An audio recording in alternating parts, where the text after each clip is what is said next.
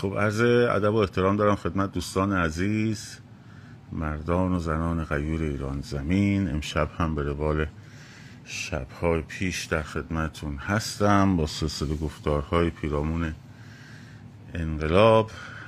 همینطور عرض ادب می‌کنم خدمت عزیزانی که ما رو از پادکست رادیو محسا کانال یوتیوب و کانال تلگرام هر روز گوشه میشنون. من معذرت می‌خوام یه چند دقیقه دیر شد. مشغول جمع آوری یادداشتام بودم. به مقداری طول کشید. حواسم نبود به ساعت. خلاصه عذر می‌خوام.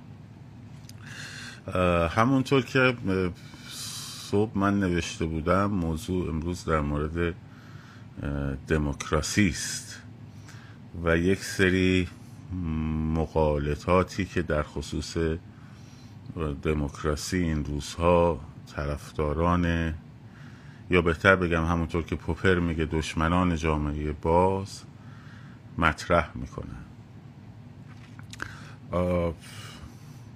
آماده بودم برای این قضیه که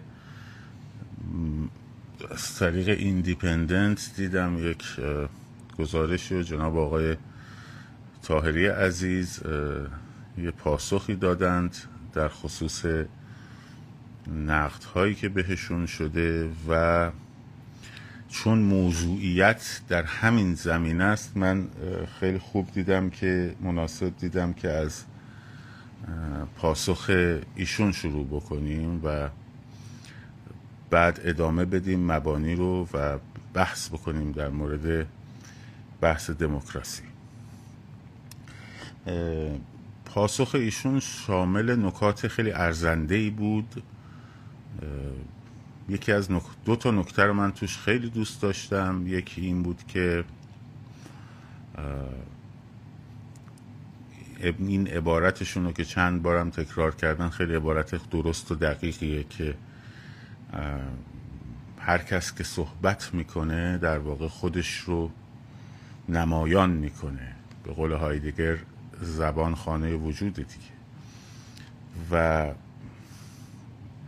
دوم هم گفته بودن که گویا به ایشون تعرضات کلامی شده و گفتن که از این قضیه هم استقبال می‌کنم چون باز نشون میده هویت افرادی که این کار رو می‌کنن. البته من من اگر باشم اینجوری شاید استقبال نکنم از نه از بابت اینکه استقبال نکنم از توهین بلکه بابت اینکه خب گر رسم بود که مست گیرند فرمودن که توش توشون توی اون منتقدای من یه زیادی فخاشی های چاله میدانی کردن خب اگر گر رسم بود که مست گیرند در شهر خیلی کسای دیگرم باید بگیرن که از گروه های از غذا موافق ایشون هستند و خب در واقع ادبیات کلامیشون رو در این روزها می‌بینیم. این به نظر من خیلی ارتباطی به شاید مقوله در واقع جناه فکری طرف نداشته باشه. در همه طیف ها هست متاسفانه. فحاشی حتاکی درشتگویی ولی خب هست دیگه در همه طیف ها هست. یعنی لزوما مثلا اگه یک کسی طرفدار یه طیفی باشه نه آدم فرهیخته نه آدم لمپنیه بلکه همه جا این متاسفانه لمپن ها هستن. حالا در جایی که فرایندهای ایمانی و دین خومدارانه قوی تره شاهد برخوردهای تند و اگرسیو بیشتر هم هستیم.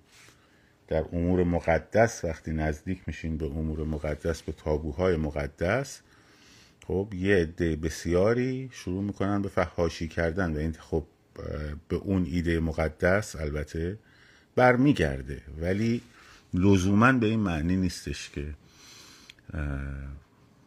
فحاش ها در واقع بیانگر چیز هستن در بیانگر گفتمان فکری یک جناحی هستن. لزوما به اون معنی نیست. خب حالا ولی در موارد دیگه منم با ایشون خیلی موافق هستم که وقتی آدم شروع می‌کنه به صحبت کردن و بیان می‌کنه خودش رو و میزان آگاهیش رو سطح استدلالش رو به معرض می‌ذاره و این خیلی خوبه و این خیلی مفیده.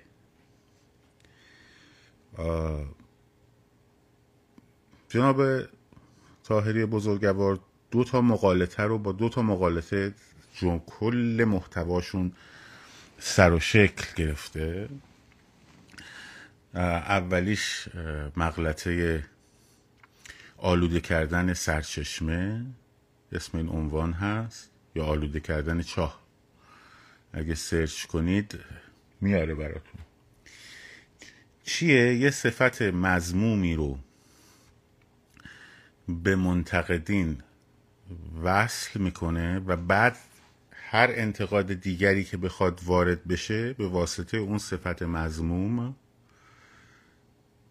در ذهن ها مردود میشه. به میگن مقالطه آلوده کردن سرچشمه. کجا این کار رو انجام میدن؟ این البته در ژورنالیسم شاید معمول باشه ولی در منطق وقتی وارد میشیم نمی‌تونیم این در واقع مقالطات رو به کار ببریم و بعد کسی بهمون به نگه. اونجای وارد میشه که میگه سوای فخاشی ها و الواتی ها و نمی‌دونم این چیزا. یه سری نکاتی هم بود که می‌شد بهش جواب داد و اینا نقل مضمون می‌کنم. بعد میاد عنوان می‌ذاره. میگه یه فعال مجاهد خلق اینجوری ایراد گرفته. یه فعال اصلاح طلب اینجوری ایراد گرفته. خب؟ این دقیقا مقالطه آلوده کردن سرچشمه است. چه ارتباطی داره؟ یه نفر می‌تونه اصلاح طلب باشه ولی موضوعش یه بحث دیگه است. جمهوری اسلامی هم به خلیج فارس میگه خلیج فارس. وطن پرستا هم به خلیج فارس میگن خلیج فارس. خب؟ حالا اگر از زبان جمهوری اسلامی یک حرف درستی در اومد یعنی اینکه اون حرف غلطه.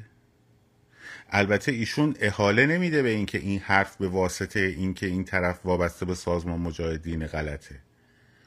ولی وقتی این دوتا رو کنار هم میشینه داره میگه که طیفی از منتقدان من. خب؟ مجاهدن اصلاح طلبن. همین چیزی که می‌بینید طرف مثلا به ایشون نمیگه ولی خب اون گفتمانی ها میگن دیگه. میگن که چپولن نمی‌دونم فلانن نمی‌دونم و و الاخر. خب این میشه مقالطه آلوده کردن سرچشمه. دومین مقالطه مقالطه پهلوان پنبست یا مرد پوشالی. خب دومین مقالطه ای که ایشون به کار بردن مقالطه پهلوان پنبه یا مرد پوشالیه. اینم سرچ بکنید. یه تعریفی رو که اصلا کسی ارائه به عنوان موضوع مثلا ما در مورد دموکراسی داریم صحبت می‌کنیم. دموکراسی پوپر در موردش نظر داره آدم اسمیت داره. خب من میام یه تعریفی رو که غلط هم هست و این تعریف رو مثلا خود پوپر الان که میریم واردش میشیم در کتاب جامعه باز و دشمنان آن نقد می‌کنه اینو می‌گیره به عنوان تعریف دموکراسی بعد اینو نقد می‌کنه که دموکراسی رو نقد بکنه. خب؟ این مقالطه پهلوان پنبه است یا مرد پوشالیه. کجا؟ اونجایی که ارجاع میدن به آبراهام لینکن. میگن آبراهام لینکن گفته دموکراسی حکومت مردم بر مردم و برای مردم هست. نه دموکراسی این نیست. خب دموکراسی این نیست. که بعد میان مثال می‌زنن. البته یه مثال خیلی خوبی زدن در مورد امریکا که گفتن آمریکا یک کشور جدیدیه با ایده های جدید. این قسمتشو من اضافه می‌کنم صد درصد. امریکا اصلا پدران بنیانگذارش بر اساس اون ایده های جدید و اون ایده های درخشانشون بوده که این سرزمین رو بنیاد گذاشتن. بعد حالا یک مرحله دیگه شو میرم جلوتر که اونجا هم یه مقالطه دیگه هست. بذارید من ببینم یکی از بچه ها دارن اذیت می‌کنن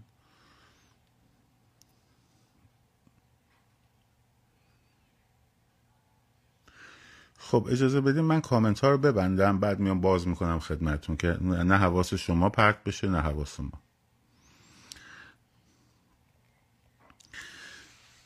خب.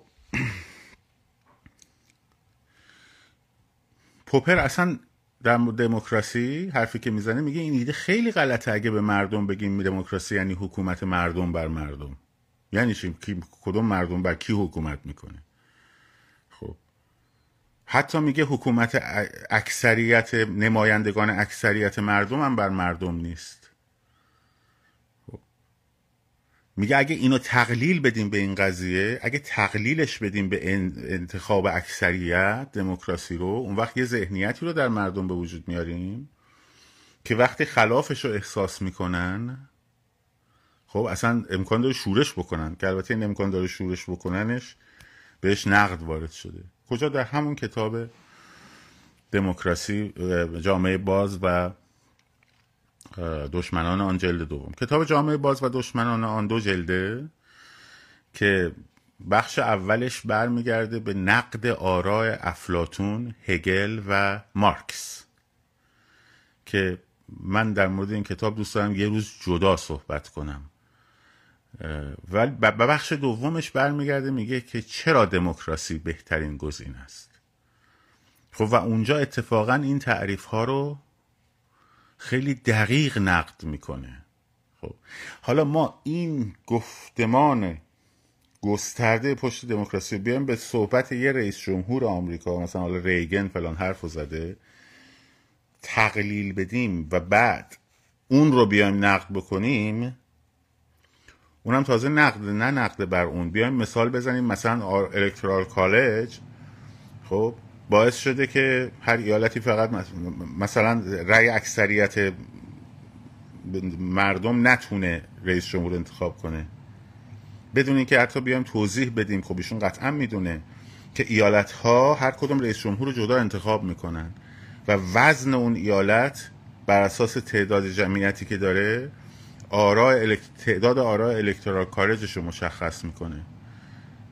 خب.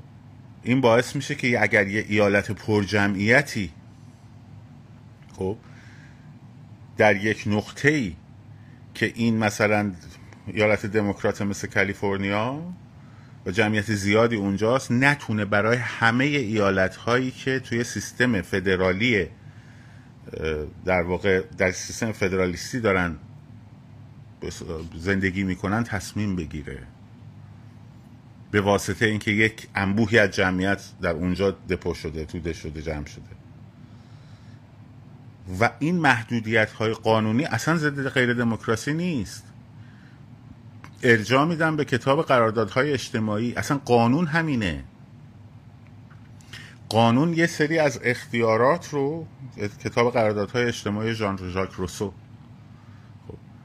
یه سری اختیارات رو مردم واگذار می‌کنند به قانونگذار که منتخب خودشونه و به حکومت که منتخب خودشونه.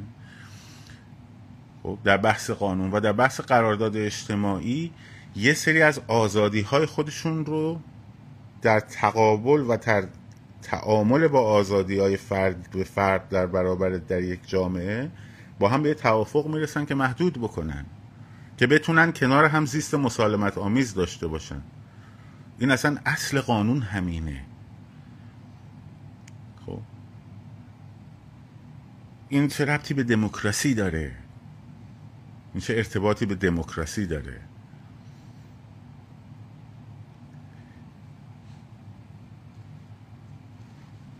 خب اینو دقیقا روسو توضیح داده دیگه. مونتسکیو هم توضیح داده در روح القوانین.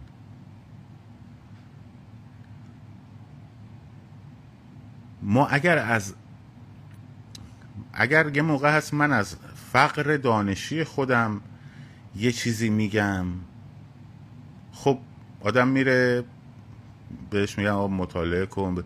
ولی یه موقع هست نه یک نفری آگاهه. یک نفر می‌دونه این چیزا رو. ولی مخاطبش رو میاد تیفی حالا میره مورد سوم میگم.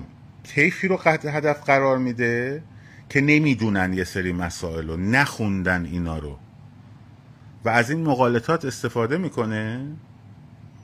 خب تا ذهن اینا رو نسبت به یک امری که هیچ ارتباطی به اون تعریفی که شده در ابتدا مقالطه مغلطه مرد پوشالین نداره خراب بکنه. خب.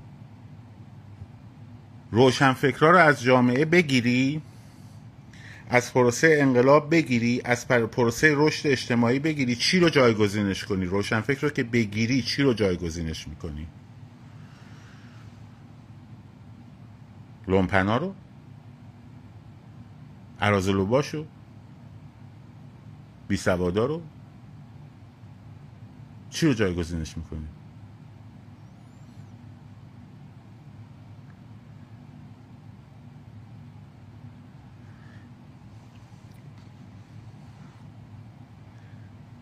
اینه که بعد اصل قضیه چیز دیگه است. اصل قضیه ایرادی که هست که ایشون جواب بهش نمیده ایراد اینه که مترو ملاک واژه سازی نیست. که میاد میگه مثلا یکی گفته که اینترنت هم ما واژهش رو داریم از چیز آوردیم. بعد میگه اسم ذات و اسم آ. نه. در همون حوزه علوم انسانی ما واجه هایی رو آوردیم ترجمه کردیم. مثل مرام اشتراکی. خب. خب پس اگر ترجمه شده یا معادلش به کار رفته چیز خوبیه؟ لزوما. کجا در کدوم ترم فلسفه سیاسی در کدوم کتاب؟ من که تحصیل کرده اون رشته نیستم من کتاب می‌خونم خب؟ تو کدوم کتاب؟ یه ارجا بدیم بگیم که برای ترم های سیاسی از در نگاه پراگماتیستی در نگاه کارکردگرایانه مترو ملاک اینه که واژه براش در زبان ترجمه شده باشه یا وجود داشته باشه. که ما غرب رو بذاریم کنار. بعد دموکراسی ایسم نیست جناب آقای تاهری دموکراسی آیدئولوژی نیست ایسم نیست. خب لیبرالیزم نیست. حتی سکولاریزم هم نیست خب و بعد شما نقطه مقابل اون اسم رو باید ببینیم چی می‌ذاری. که حالا ایشون میگه البته. میگه مراجعه کنیم آقا نمی‌خوایم ما این اسم ها رو. این دموکراسی و سکولاریزم و نمی‌دونم فلان و بسار. مراجعه کنیم به تجربیات دیویس سال اخیرمون. در نهزت مشروطه و هزاران سال خودمون در تاریخ ایران. خیلی خوب باش. لیتس گو بریم. بریم مراجعه کنیم. بریم مراجعه کنیم به تجربیات خودمون. خب بریم سراغ مشروطه. خب در نهزت مشروطه چه گروه های فکری فعالن؟ چه ایده های در واقع فکری در جامعه مطرح میشه؟ از کجا مطرح میشه؟ یه بخشی از روشنفکرها هستن خب که اینا رفتن خارج. اصلا خارج رو دیدن اصلا نطفه روشنفکری ایران خب در زیر همون چادری در قره چمن بسته شد با اون پرسش اصلی که عباس میرزا کرد از موسیو جوبر فرستاده ناپل اون به ایران. که در راه بازگشت گفت من برم ولیعهدم ببینم. در پایان جنگ های ایران و روس بود. سال آخر بود که شکست سنگین خورده بود. اصلا اون شکست سنگین سبب اون پرسش شد و ضرورت اصلاح شد در امور. که برمیگرده بهش میگه که اجنبی بگو. این آفتابی که داره رو سر من میتابه رو سر تو هم میتابه. خب؟ محیط منم که خیلی فرقی با محیط تو نمی‌کنه. طبیعت و فلان و بسار و اینا. تو چجوری پیشرفت کردی شدی؟ این من شدم اینه که در برابر قدرت دست چندم اروپایی اینجوری دارم شکست می‌خورم. خب. بله نگاه روشنفکری ایران در ابتدا به غرب بوده. من خودم این قضیه رو نقد کردم. در جلسه اول و دوم سلسله سخنرانی های سمینارهای در دانشگاه مریلند. به عنوان موسیقی ایران در دوران گذار.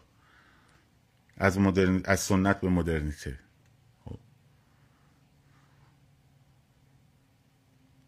بله الان در همین مجامع اکادمیک امریکا ما داریم شخصیت هایی مثلا مثل پروفسور ادوارد سعید که میگه که آقا محافل آکادمی امریکا اروپایی امریکایی غربی نگاهشون به شرق خب اورینتالیستیه. یعنی اینکه یه نگاه بالا به پایینیه یه نگاهی با یه مقداری تعمد توی این قضیه که زمینه استعمار رو فراهم کنن. یه نگاهیه که با ارزش های خودشون با بایاس های خودشون به قضیه نگاه می‌کنن.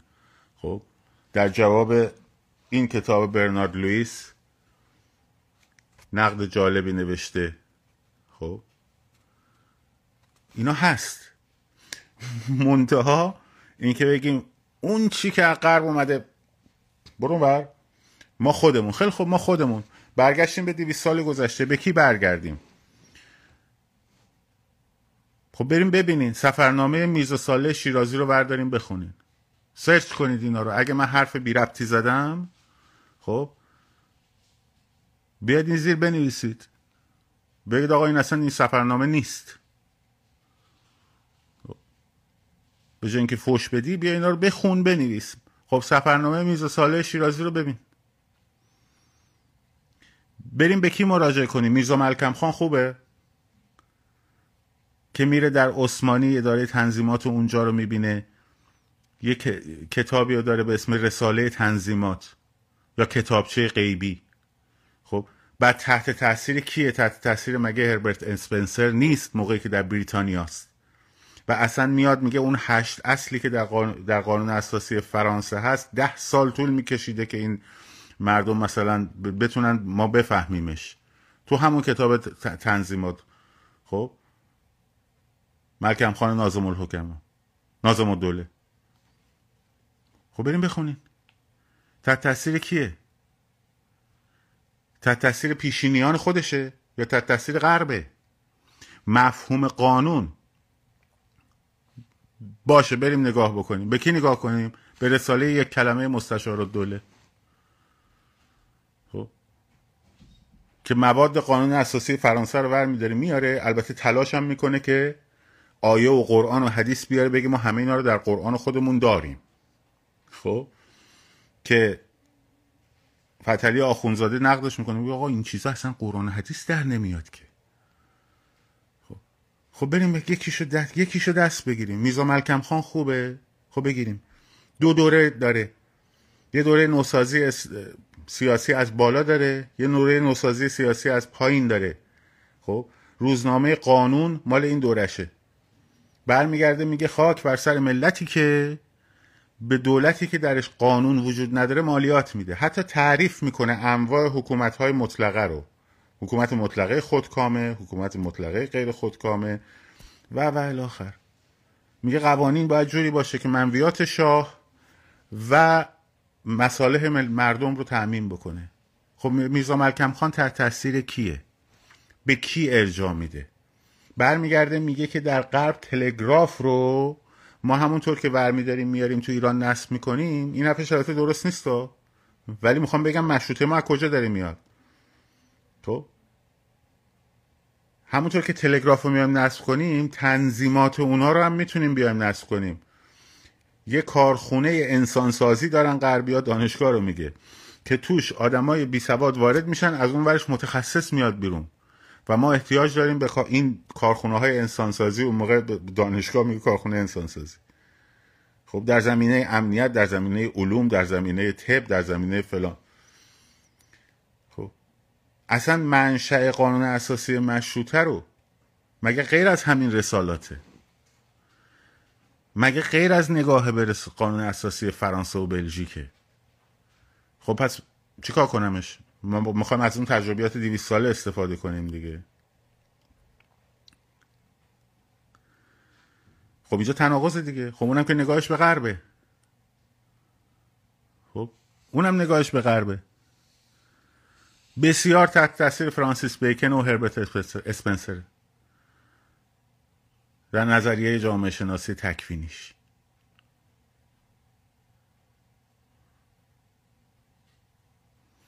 خب چی کارش کنیم؟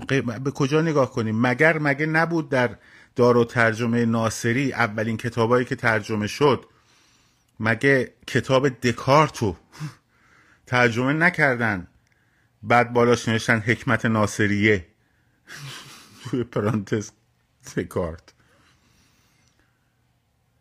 مگه اونجا از ضرورت عقل از ضرورت تحلیل عقلی از عصر روشنگری که اصلا از عصر روشنگری از کجا میاد؟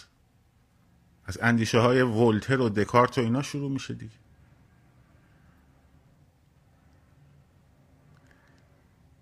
سیر حکمت در اروپایی که فروغی می نویسه مگه اینها ستونهای تکوین همون قانون اساسی مشروطه نبود؟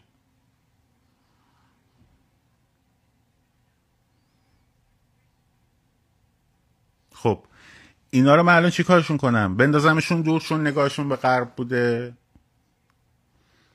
بریم سراغ هزار ساله. بریم کجا؟ آقا من من میگم که خیلی خوب. من اگه اینجا میام مثلا فرض کن از بله ما این بیماریه رو داریم که هم خودمون رو در نگاه این بیماری لکانی رو داریم.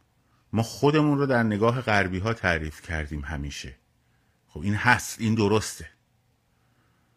ولی این نگاه هم نعل وارونه همونه. غرب برای خودش چرت پرتی می‌خواد بگه بگه. ما خودمون داریم. خب کجا داریم؟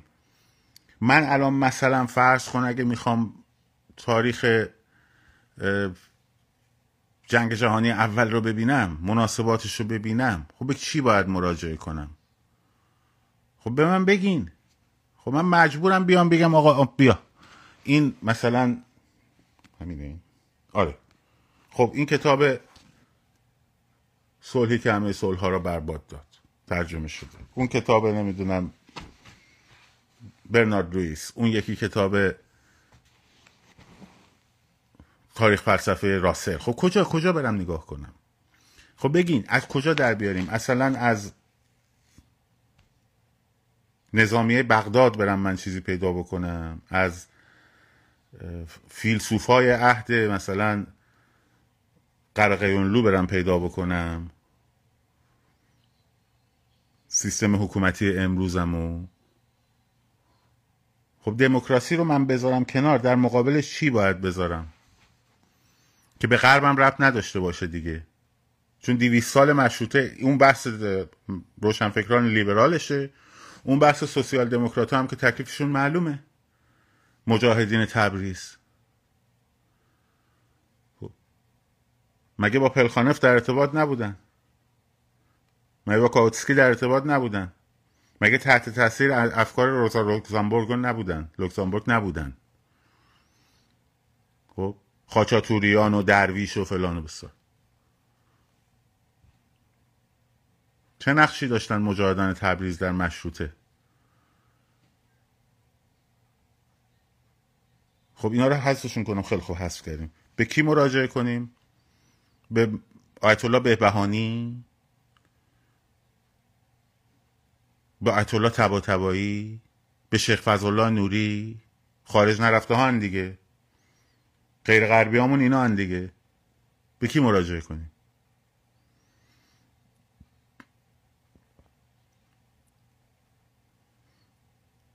بعد در مقابلش چی بذاریم؟